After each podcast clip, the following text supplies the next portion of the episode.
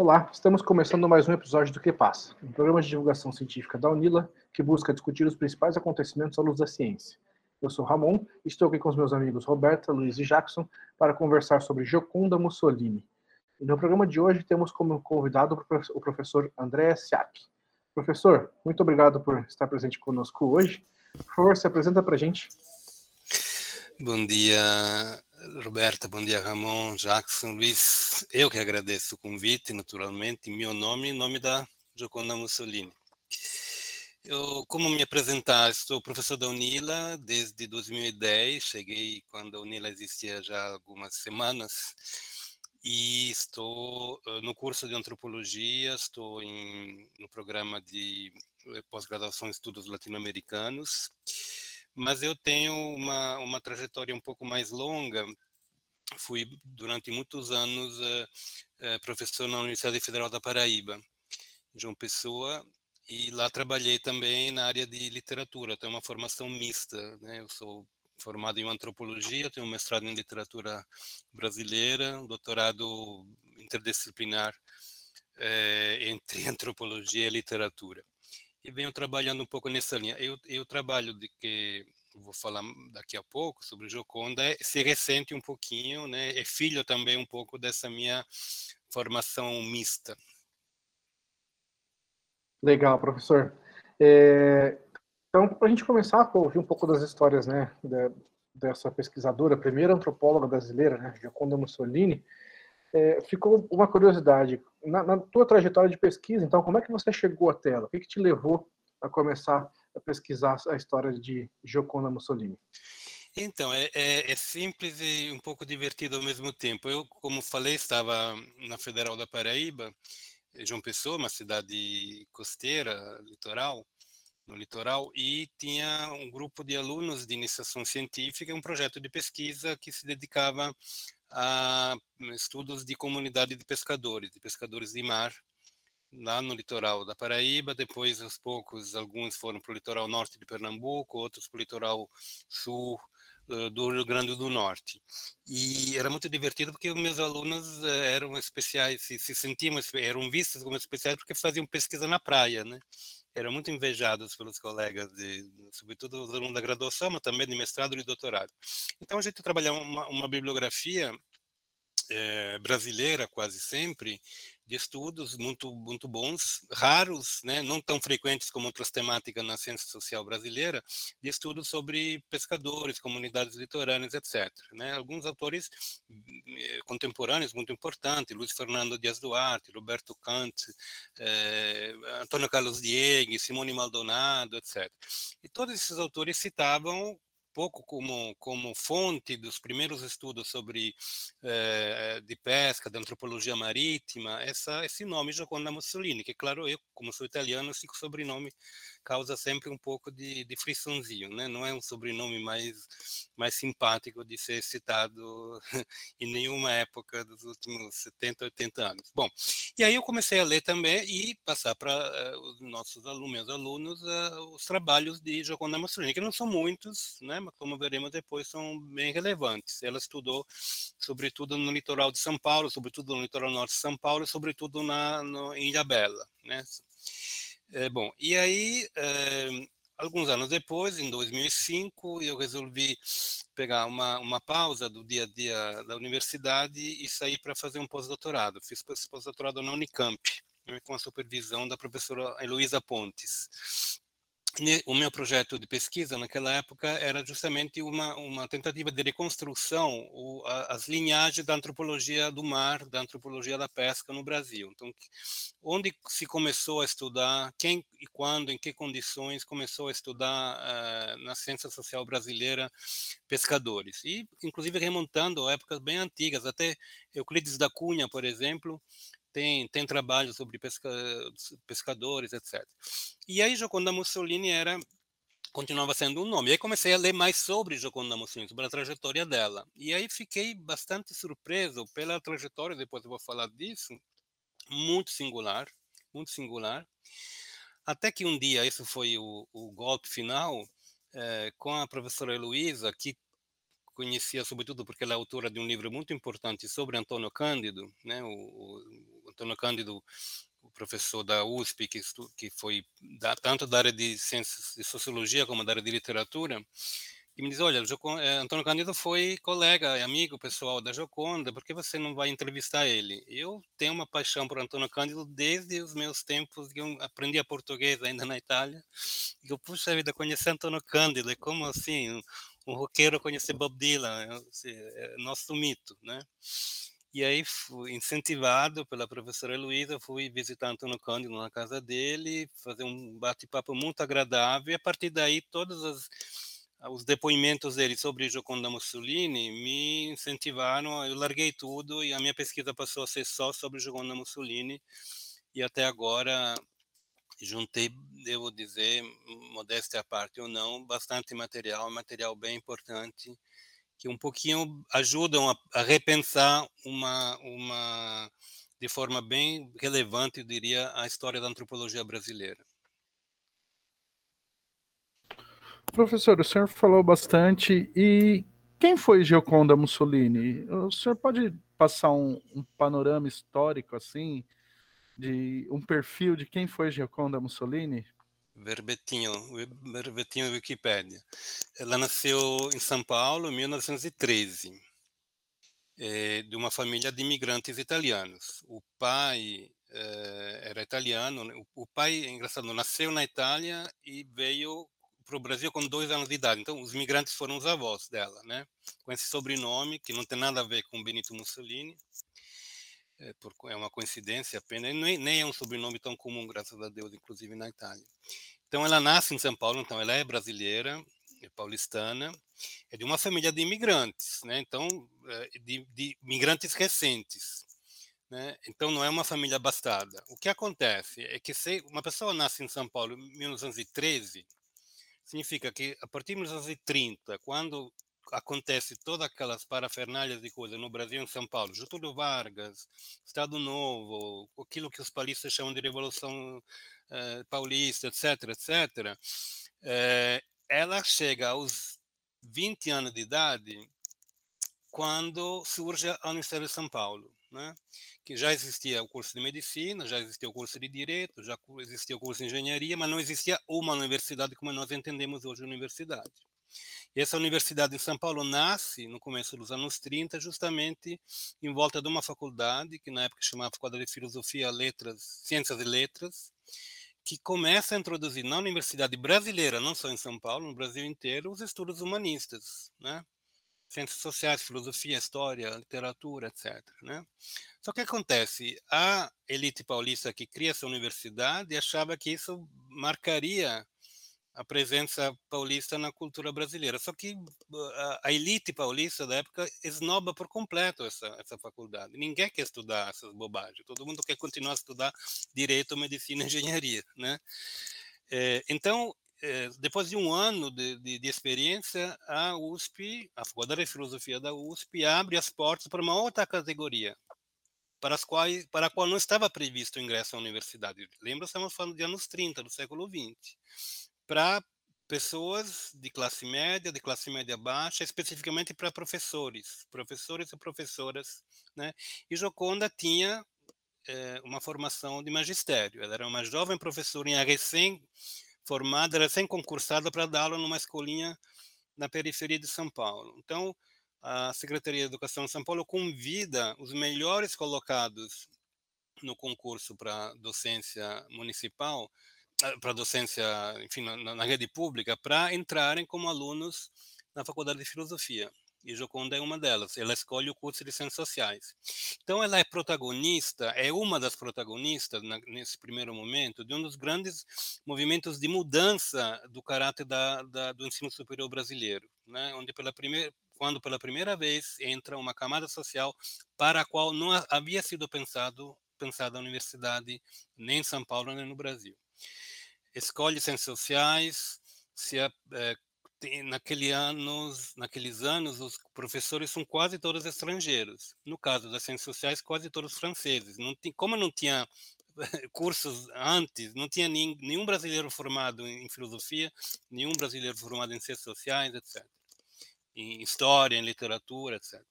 Então, por exemplo, ela tem entre os seus professores Claude Lévi-Strauss, né, que era um jovem professor de ensino médio convidado para vir ao Brasil dar aula de sociologia. Bom, ela se forma em 1938 e como justamente naquela época não existiam professores brasileiros nas universidades, né, eh, todos os primeiros formas, as primeiras turmas que se formavam, os melhores alunos, as melhores turmas, eram imediatamente se, formavam em dezembro, em março já era convidado a ser professor assistente na própria faculdade onde haviam se formado.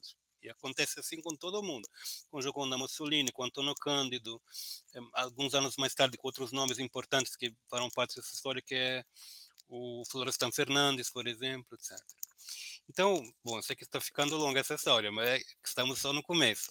A Joconda começa a dar aula de sociologia na, como assistente de sociologia de um professor muito importante, que era Paul Arbus Bastide, francês ainda, e depois passaria, voltaria para a França e deixaria a cátedra de sociologia para Florestan Fernandes.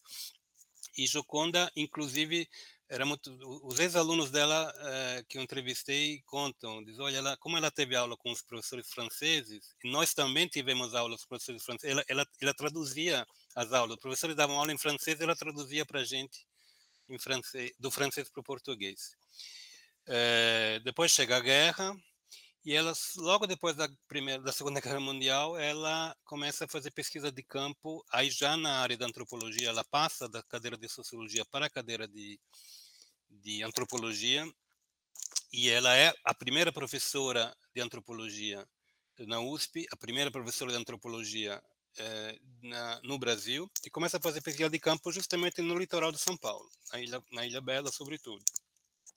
E a partir daí, até 69, quando ela morre, ela é, tem essa dupla função, como quase todos nós professores, sala de aula, de, de março a, a dezembro, e pesquisa de campo nos finais de semana e, e no verão. Né? E a pesquisa de campo dela é Ilha Bela, não sei se alguém de vocês conhece Ilha Bela, um dos lugares mais bonitos do planeta.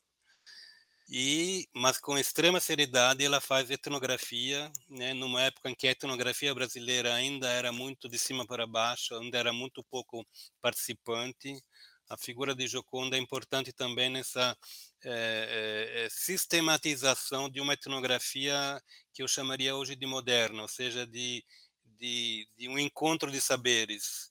Não tem essa autoridade etnográfica que depois a antropologia do mundo inteiro vai criticar a partir dos anos 60, dos anos 70. Então, isso por enquanto é a parte da carreira dela. É, tecnicamente, digamos, cronologicamente, de fato, primeiro, o primeiro cidadão brasileiro é, de, de, de, gênero feminino que se envolve profissionalmente com antropologia.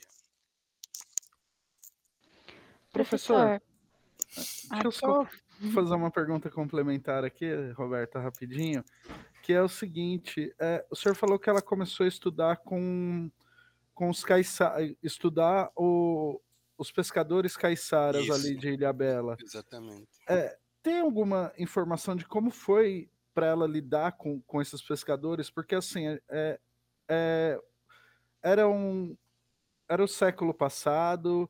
A gente sabe que uh, essas culturas mais é, mais fechadas do, do litoral, tal, elas são bem machistas. Tem algum, algum registro de, de como ela lidava com essa questão de, do machismo com os pescadores? Porque, assim, ela era uma mulher, né, na década de 60, tentando entrar nos barcos que a gente sabe que eles não gostam que entre mulheres e tal. Tem algum, alguma, alguma referência, algum, algum tópico no trabalho dela que ela, ela trate sobre esse assunto? Belíssima pergunta, Ramon. Não, infelizmente a resposta é não. Ela publicou eh, alguns artigos extremamente importantes sobre a pesca. Inclusive, bom, quem conhece um pouquinho de peixe no Brasil sabe que, sabe que a pesca da tainha se faz no inverno. Aqui no Paraná, no litoral de São Paulo, no litoral do Rio de Janeiro. É só de junho, julho que aparecem as grandes cardu, os grandes cardumes de tainha. Ela faz a, uma descrição muito minuciosa da pesca da tainha e essa descrição é nitidamente de, é, feita, quem lê o artigo, os artigos, vê que ela estava a bordo de uma canoa caiçara, né? Uh, entretanto, um pouco pelo caráter dela, talvez a gente fale um pouquinho depois dela, um pouco também pelo estilo de etnografia que se fazia naquela época, ela não deixou nada sobre eu me aproximei, não tenho nomes de, de pescadores, etc. Eu não, des, não, não, não, não perco as esperanças de encontrar alguns elementos hoje em Ilhabela. Depois falo um pouquinho da, das possibilidades que estão se abrindo para uma pesquisa de campo hoje, depois de tantos anos, na própria Ilha Bela. Mas de fato não, não tem. Agora eu tenho certeza de que ela entrou nas canoas caiçaras com muita desenvoltura, com muita tranquilidade, eh, se, se aproximando e sendo reconhecida pelos, pelos caiçaras como alguém que eles podiam confiar. Né? Quem lê A Pesca da Tainha, descrita por, por Joconda, sabe que ela com certeza ela estava dentro daquela, daquela, daquela canoa. Professor, é, fala um pouco mais sobre a importância da Gioconda para a antropologia brasileira. Bom, uh, também é um, é um, tema cheio de, de, de nuances e de detalhes. Antes de falar disso, eu acho que é, qualquer intelectual cuja trajetória tenha um significado né, relevante, que tenha, não seja como eu, por exemplo, alguém que fica na história da sua disciplina. Não pertence só, por exemplo, à história da antropologia. Eu diria que pertence a uma história mais ampla, uma história intelectual mais ampla. Vou fazer um exemplo. Quando Joconda estava na graduação ainda, é, 1930 e, e, estava se formando e passa depois a ser professor assistente na USP, 1938, olha esse ano como é importante. 1938, em São Paulo, Mário de Andrade, que havia sido né, em 22, eh, que a gente comemora esse ano agora, um dos protagonistas da Semana de Arte Moderna, em 38, São Mauro de Andrade convidado pelo prefeito de São Paulo a assumir o Departamento de Cultura. O Departamento de Cultura de São Paulo, em 38, era o que nós chamamos de Secretaria de Cultura. É uma virada, assim, impressionante na história da cultura brasileira, em termos de políticas públicas, etc. E, e as, as, atividades que Mário de Andrade desenvolve na Secretaria são da maior importância. Uh, Joconda é convidada a colaborar também no Departamento de Cultura de São Paulo. Né? Então, uh, ela está próxima também de Mário de Andrade, que havia convidado também Levi Strauss a colaborar. A temática popular, a temática antropológica, a temática etnográfica passa a ser objeto também de políticas públicas uh, na cidade de São Paulo. Né? A missão de pesquisas folclóricas que o Mário desencadeia para fazer as primeiras gravações de etnomusicologia no Brasil. É um período emocionante, empolgante. Bom, então Joconda participa de tudo isso. Quando uma mulher como Joconda participa de tudo isso, depois se torna uma antropóloga eh, reconhecida em termos, mas enfim, professora de antropologia na USP de São Paulo, significa que ela deixa essa marca na trajetória dela. E especificamente, uma coisa eu quero destacar a antropologia brasileira até então era uma antropologia, vamos dizer assim, grosso modo amadora. Né? Começa a se profissionalizar, a se institucionalizar a partir dos anos 30, 40, com a imensa influência da antropologia norte-americana. Né? Na época ninguém reclamava de colonialidade. Né? A, a, a antropologia norte-americana influencia praticamente a antropologia da América Latina inteira, que é um pouquinho também a minha área de estudo hoje na UNILA. Bom, o que é que, que Joconda vai fazer? Ao longo dos anos, com, acentuando muito isso já desde os anos 50, vai na contramão dessa influência culturalista norte-americana. Ela faz uma antropologia, ela propõe uma antropologia muito mais ligada à sociologia. Ela se liga a Florestan Fernandes. Florestan Fernandes tinha sido aluno dela. Depois se tornam amigos pessoais. Eu tenho depoimentos emocionantes da filha do Florestan Fernandes, Luísa, que foi uma professora de sociologia também, ligada ao MST. A proximidade entre Joconda Mussolini e Florestan Fernandes faz da, da antropologia da Joconda uma antropologia mais social do que cultural. Vai na contramão do mainstream uh, da antropologia daquela época. Hoje, nove em cada dez programas de pós-graduação no Brasil se chamam PPG-AS, Programa de Pós-Graduação em Antropologia Social. Essa virada em que tem um S não um C, Antropologia Cultural, o germe disso está na, na, no, no, meu entendimento, né? É, na minha visão, o, o, na, na, trajetória da Joconda. Joconda, eh, depois vamos falar um pouquinho dessa tese de doutorado dela, ela estuda as relações sociais não só a partir da cultura, do conceito de cultura que, convenhamos, já naquela época estava um pouco envelhecido. Né? Está pensando mais em relações sociais. Isso se insere, inclusive, em polêmicas que rolavam na Universidade de São Paulo, na nossa Faculdade de Filosofia, entre sociólogos e antropólogos, né? que rola um pouco ainda hoje eh, né? na, na, no mundo inteiro. Mas eu diria, entre outros aspectos, esse aqui, né? ele, ela é, se preocupa mais com as relações sociais do que apenas com a presença da cultura, de aspectos culturais. É, professor, então é possível, é, pela sua fala, hoje ainda é um processo de construção né, dessa, dessa é, de colocar a Gioconda como uma das figuras centrais da antropologia brasileira, né? Você está mostrando para a gente que, é, que o trabalho dela já, já influencia, assim, a, os caminhos da antropologia brasileira, mas é, oficialmente a gente não, não encontra é, as produções delas, delas circulando nos currículos dos cursos, é isso? Bom, sim, é, você pegou também no, no, no nervo aí. Uh, Vou te contar, quando eu comecei a entrevistar as pessoas, o que é que eu fiz, fundamentalmente? Uma grande pesquisa de arquivo, sobretudo na USP, na Pós de Filosofia, achei coisas, assim, extraordinárias, mas, sobretudo, entrevistei, como sou antropólogo, tentei fazer uma antropologia da antropologia, entrevistando ex-alunos dela, colegas dela. Alguns importantíssimos, Ruth e Fernando Henrique Cardoso, por exemplo, né? A Ruth Cardoso, o Fernando Henrique era socióloga, mas foi aluna da Joconda. A Ruth não, a Ruth vira antropóloga graças à Joconda, vira assistente de Joconda. Na Ruth Cardoso parece que foi a última pessoa que viu Joconda vivo, deu carona, dava um carona. Ruth já tinha virado professora na USP, dá carona para Joconda na véspera da morte dela. É, Antônio Augusto Arantes, né, que é um antropólogo que foi o primeiro antropólogo presidente do IFAM no, no primeiro mandato do Lula, né, quebrando uma tradição de arquitetos presidente do IFAM. Esses alunos da Joconda reconhecem a importância. Qual é o problema? É que Joconda trabalhou no matemática, os pescadores, caiçaras, que era muito pouco brilhante, né? Não trabalhou com gênero, não trabalhou com religião, não trabalhou com conflitos sociais, com, com né? Então, a temática dela, Bourdieu ensina bem isso, né? Se, se um, um estudioso, um intelectual trabalha uma coisa que não está no topo da pirâmide, ele mesmo não fica, ele ela não fica. Entretanto, bom, são duas coisas. Quem trabalha hoje com pesca e não conheceu o trabalho da Joconda não faz um bom trabalho. Né? Tem que ser conhecida para quem trabalha com antropologia do mar, da pesca, etc. E hoje eu vou dizer, eu sou, você me conhece, eu sou um cara chato, um cara que gosta de uma polêmica, etc. Eu tenho feito isso também no, no, no campo da antropologia brasileira. Inclusive porque tem um viés de gênero, depois a gente fala disso. Ela era mulher, teve a carreira trancada porque era mulher, no mundo absolutamente masculino. O mesmo motivo que fez Ruth Cardoso sair da antropologia e para a ciência política, por exemplo, onde as coisas eram um pouco diferentes, etc. Então, de fato, ela publicou muito pouco, né?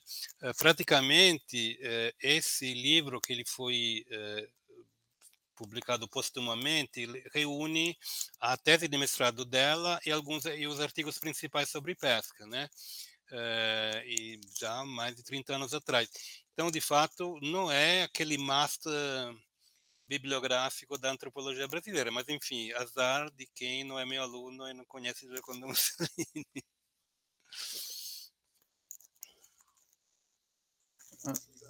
Professor, é, eu estava vendo, o senhor tem um artigo na revista da USP de 2015 que fala sobre a a trajetória da Gioconda, da, da família. Da, o artigo chama do desembarque do navio ao embarque, embarque ao, isso, do desembarque do navio ao embarque na canoa.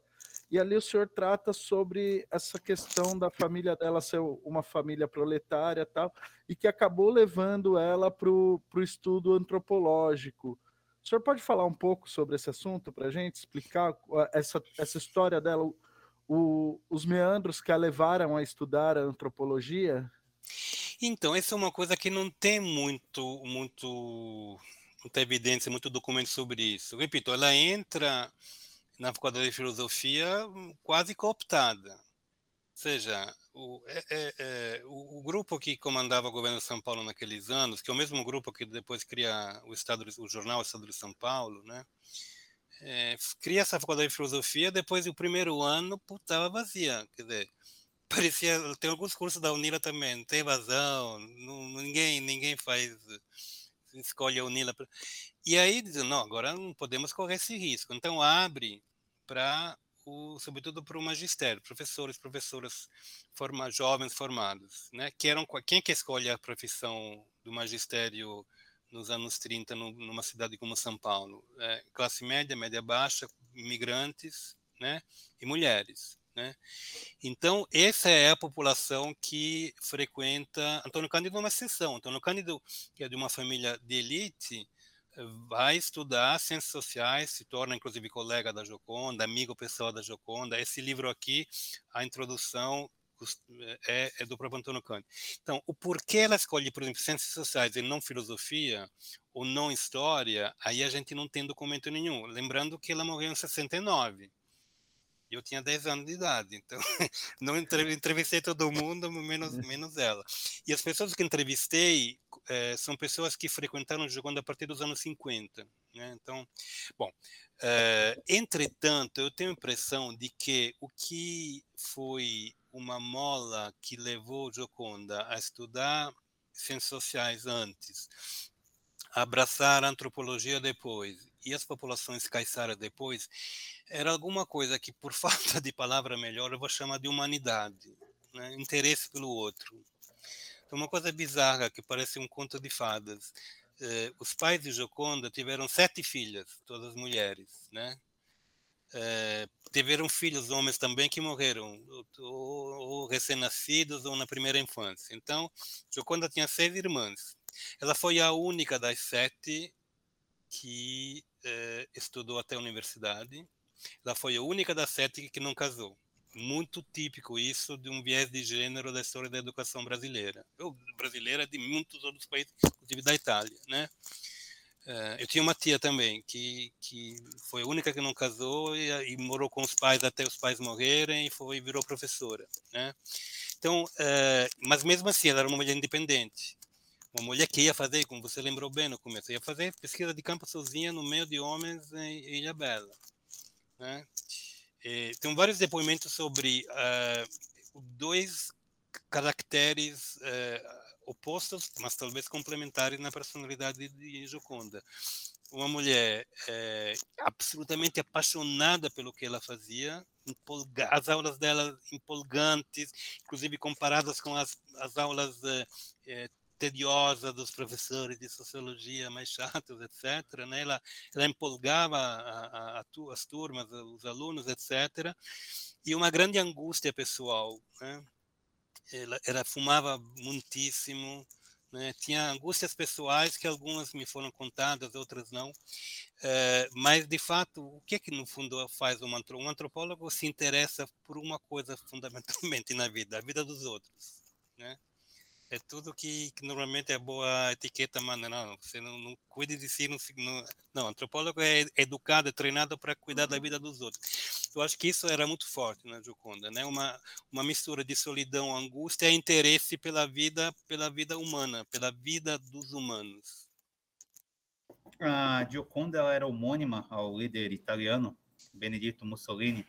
Eu queria saber se esse fato trouxe algum impacto para a sua vida e para a sua carreira. Olha, é uma pergunta que eu fiz a, a, quase todo mundo, mas ninguém soube me responder, porque, repito, as pessoas que eu entrevistei conheceram o Joconda a partir dos anos, final dos anos 40, começo dos anos 50. Agora a guerra já tinha passado. Mas é impossível que esse sobrenome Mussolini, em, no Brasil daquela época, só tinha duas famílias, uma em São Paulo e uma no Paraná. É, é impossível que, estando numa posição de destaque nos anos 30, 20, 30, eh, de destaque que eu digo, na universidade, assinando artigos, etc., eh, essa coisa não causasse algum tipo de reação. O, mas não posso saber que tipo de reação foi. O que eu sei que é muito interessante, durante a. Vocês lembram que o, o, o, governo do Brasil foi aliado de Mussolini até um certo ponto, depois que resolve entrar na guerra ao lado dos aliados uh, americanos, ingleses, etc., contra Mussolini, né? tanto que manda, inclusive, soldados na Itália para combater contra Mussolini, contra o exército italiano. É, uma coisa eu sei, é, nesses anos de guerra, depois que o Brasil entra em guerra, a Universidade de São Paulo cria um órgão, cujo nome agora não me lembro, que era uma coisa para esforço de guerra, que servia tanto para arrecadar fundos para ajudar o país na, na guerra, onde bem ou mal o Brasil tinha entrado, como também para que a ciência pudesse ajudar eh, com inventos, com eh, manutenção de coisas para também o esforço de guerra. Eh, esse órgão, logo depois da guerra, vira a FAPESP, a, a famosa agência de, de, incentivo, de fomento à pesquisa do Estado de São Paulo, que é riquíssima, né, que todos nós queríamos ter uma bolsa da FAPESP para virar nababos da pesquisa. É, a Joconda se, se, imediatamente se envolve nesse, nesse grupo, né? Claro, ela é uma, é uma democrática, depois tem episódios de 68, 69 importantes, para pensar uh, o como uma mulher de esquerda, mas ela se, se uh, integra imediatamente a essa a, aquilo que podia ser eh, feito por uma mulher uh, no Brasil nos anos 40 para ir contra o governo italiano de Mussolini, né? Então, acho que isso talvez tenha sido reforçado pelo não digo pelo peso, que claro não tinha culpa nenhuma, nem parentes eram, nem da mesma região. Mas esse, essa chatice de carregar esse sobrenome horroroso. Né? Professor, e quais foram os desafios enfrentados pela Joconda durante a sua carreira como antropóloga? Então, é, primeiro desafios como mulher. Mulher numa sociedade é, machista, né, é e era, num, num ambiente é, como universitário que também não deixava e não deixa de ser machista, com alguns toques. É isso, a partir daí se cria uma polêmica, porque veja só, qual era a estrutura da universidade naquela época? Tinha cátedras ou cadeiras, né? mas o nome correto era cátedra.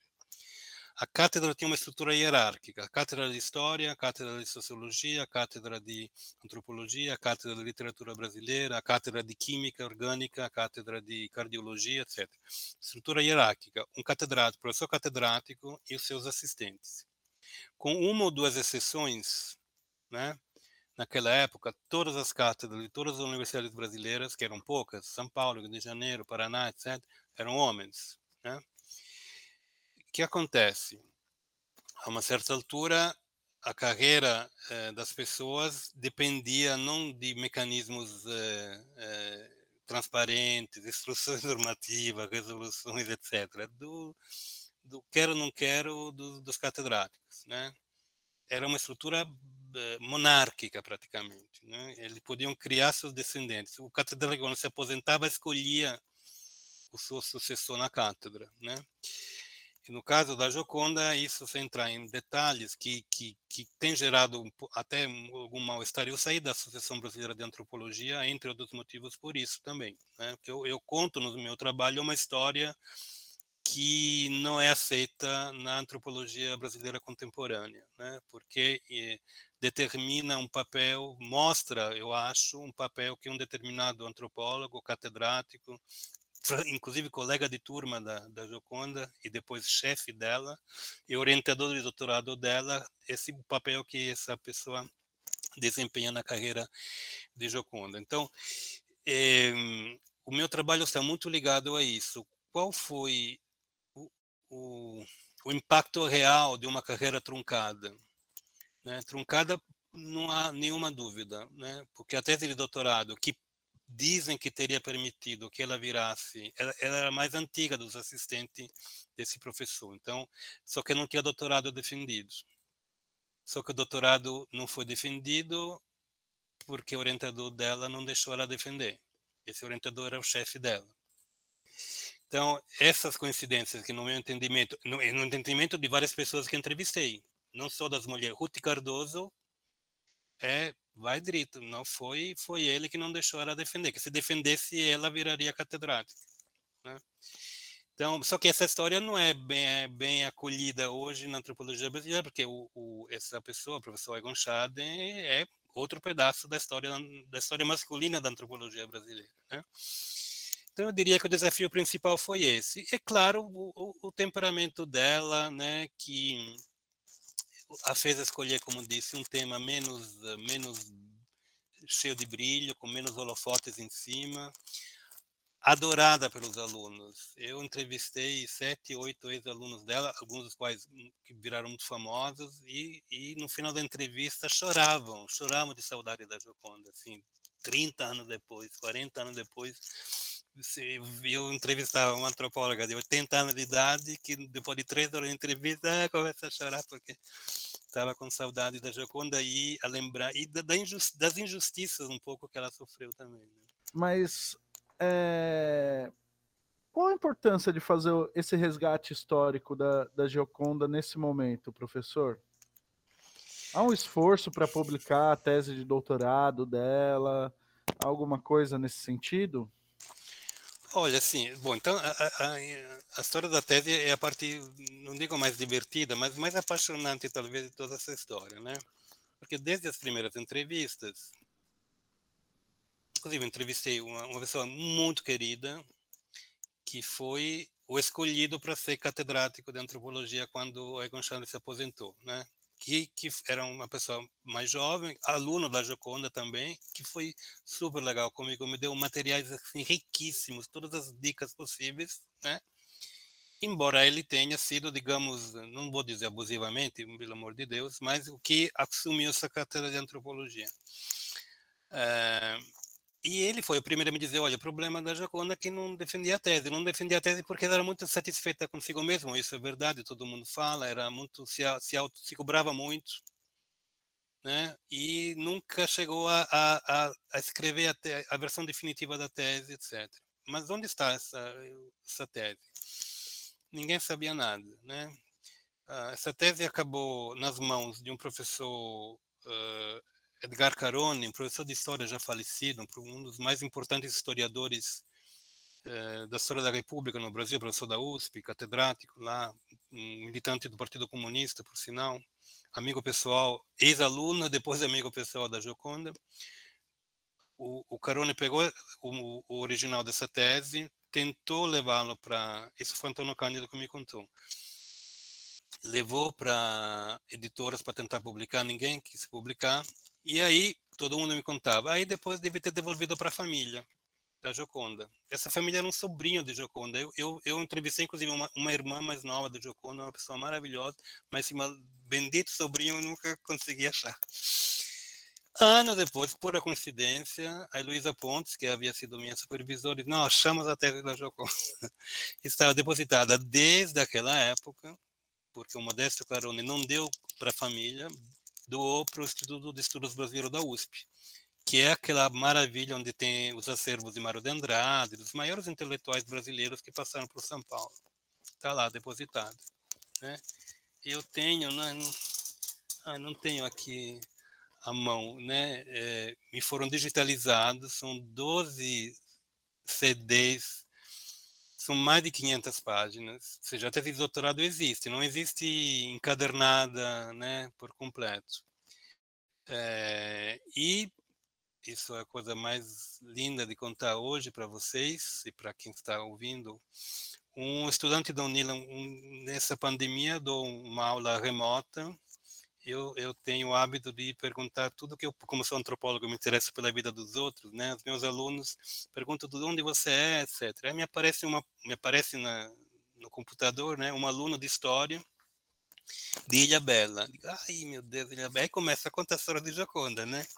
Para a história, esse menino que chama Cauã Allende, com um belíssimo segundo nome político latino-americano, a Cauã Allende Capuccio entra na, no meu projeto e está agora na parte pior do projeto, que é, trans, que é, digitaliz, é digitar uma, o datiloscrito digita, digitalizado pelo IEB, né? mais ou menos 500 páginas e no final né, é, a ideia é justamente juntar tudo numa forma publicável e ver se alguém quer publicar. Por que é importante isso? Um pouco retomo aquilo que eu disse no começo. Eu acho que uma coisa escrita ao longo dos anos 50, portanto, muito tempo atrás, é claro, mostrava um tipo de antropologia que não se fazia naquela época, uma antropologia muito sociológica, né? Ela, ela, o que é que ela faz nessa tese? Ela estuda como os pescadores caiçaras da Ilha Bela se comunicavam fora da Ilha Bela. Iam vender peixe em Santos, por exemplo, né? Então, como eram os movimentos dos barcos, dos barcos da, das, das canoas caiçaras, dos barcos da pesca industrial, dos barcos eh, comerciais. Então, mostra toda uma rede de sociabilidades e de economia, tem uma forte presença da, da antropologia econômica, que também naquela época era praticamente ausente da antropologia brasileira. Né? Então, a minha ideia, a minha esperança é que, caso essa tese possa vir, esse material, que não chega a ser uma tese toda bonitinha, limpinha, como as bancas gostam, eh, ainda né, é em work in progress, ainda uh, possa interessar e possa dar uma contribuição a quem eu acho que é muito bom estudar a história da antropologia, como é sempre bom estudar a história de qualquer atividade intelectual, para a gente não achar que qualquer nome que fica famoso no cânone de qualquer área científica intelectual só porque ah, fez grande descoberta. Não é isso, né? Tem tem mecanismos biográficos, políticos, é, sociológicos bem bem importantes. E eu gostaria muito então inclusive de encerrar, não, essa, essa história começou em 2005, quer dizer, faz mais de 15 anos que eu estou aí com a Joconda e vamos encerrar tentando publicar essa tese. Eu só tenho, eu só tenho mais uma pergunta que eu fiquei muito interessado. Eu estava dando uma olhada no, nos artigos do professor em algumas matérias sobre a Gioconda. E, professor, durante o, a ditadura de 64, né, é, eu vi algumas citações de que, apesar dela não ser militante, ela ajudava alguns alunos, Sim. chegou a dormir algumas vezes no, no diretório. O senhor tem, tem alguma informação Sim. sobre esse período? Nossa, Jackson, obrigado. É, é linda essa história, é linda. Golpe 64, Faculdade de Filosofia da Universidade de São Paulo, Rua Maria Antônia, quem é paulistano ou conhece São Paulo, onde funcionou até 69, até 68, até, até o final do ano letivo 68, na, nessa Rua Maria Antônia, a, a, eh, Faculdade de Filosofia, Ciências e Letras, onde, repito, tinha Ciências Sociais, Filosofia, História, as faculdades, os cursos, né, que ainda hoje são considerados o ILASH, o ILASH da USP, né, são considerados de esquerda, são considerados progressistas, etc. Outubro de 68, plena ditadura, fora episódios tipo a polícia que entra para prender Florestan Fernandes e levá-lo para a cadeia, Joconda sai da sala de aula, olha do, do, de cima a polícia arrastando Florestan Fernandes, volta para a sala de aula gritando, estava dando aula de antropologia física, ela dava também antropologia física, depoimento de uma de uma aluna dela, quando voltou os berros na era aula sobre a evolução do homem, né? A humanidade não evoluiu porra nenhuma, aos gritos, porque a polícia política estava levando preso Florestan Fernandes, né, que era um militante, era um professor de esquerda muito conhecido. Bom, então, outubro de 68, a famosa, famigerada Batalha da Maria Antônia. O que foi a Batalha da Maria Antônia? A faculdade estava ocupada pelos alunos né, da Faculdade de Filosofia. Joconda, de fato, tem vários depoimentos, dormia lá de vez em quando, apoiando o movimento, etc. Muitos professores eram de esquerda também, né, naquele, naquele, era perigoso, mas ao mesmo tempo obrigatório se assumir como docente de esquerda naquele momento. E aí ela então tem essa solidariedade ao movimento estudantil, mas o que acontece depois é, é um pouco é, um, é, também um pouco triste. Quem que participa disso é Zé Dirceu, por exemplo, está lá envolvido, embora não estudasse. Tem a batalha com a Maria Antônia com a polícia e com os estudantes do Mackenzie, que é uma universidade particular que fica 200 metros acima na mesma rua Maria Antônia nessa batalha morre um estudante, um estudante secundarista, né, baleado. E Joconda fica revoltada, tá? Vinha acumulando eh, amarguras de várias de várias origens, como essas que eu contei, e resolve sair. Eh, dizem, a família dela conta que Levi Strauss, que a essa altura já era mega famoso, professor em Paris, convida ela para fazer um estágio. Ela passa alguns meses em Paris. Então, no final de 68 uh, até o começo de 69. Quando volta, em fevereiro, março de 69, começa o ano letivo de 69, não mais na Rua Maria Antônia, no, nos barracões ainda em construção da, do campus da USP que a gente conhece hoje, no Butantã, onde, por sinal, nesse bairro Butantã, hoje tem uma rua Joconda Mussolini. Ah, então, o ano letivo começa em fevereiro, março, Joconda começa a dar aula lá, mas todos os depoimentos, eu tenho muitos depoimentos dessa época, evidentemente, é a mais próxima de nós, cronologicamente, Joconda muito amargurada, muito triste, e em maio, saindo de uma aula, Ruth Cardoso leva ela para casa e, uh, chegando em casa, ela tem um ictus, um, um, um, aneurisma, uma veia no cérebro. Internada, dois dias depois, falece no hospital. Então, uh, muitas pessoas que entrevistei me disseram que tem, no fundo, uma uma continuidade entre a, a, a, batalha da Maria Antônia, a solidariedade dela aos estudantes, a saída do Brasil por alguns meses e a morte dela, né? Foi a, a parte conclusiva da vida dela com e, e, essa proximidade dos estudantes, né? Eu, eu, uma coisa, infelizmente, morreu há pouco tempo também o, o Francisco Weffort, que foi um professor importante também, foi ministro da Cultura. O, eu tive vários depoimentos diziam, olha, o Eford era procurado, era estudante ainda, em 68, era procurado pela polícia e Joconda escondeu o Eford na casa dele, dela. Mas eu nunca consegui falar com o Eford para saber se era verdade ou não. Mas enfim, mas há muitos elementos que, que, que também trazem essa, essa faceta da personalidade e da vida dela. Então, espero que quem assistiu essa conversa tenha curiosidade de ler mais de ou sobre Joconda Mussolini de ou sobre os pescadores do Brasil, que são uma da parte melhor desse país. E qualquer dúvida, qualquer pergunta, deixem aqui embaixo nos comentários. Muito obrigado.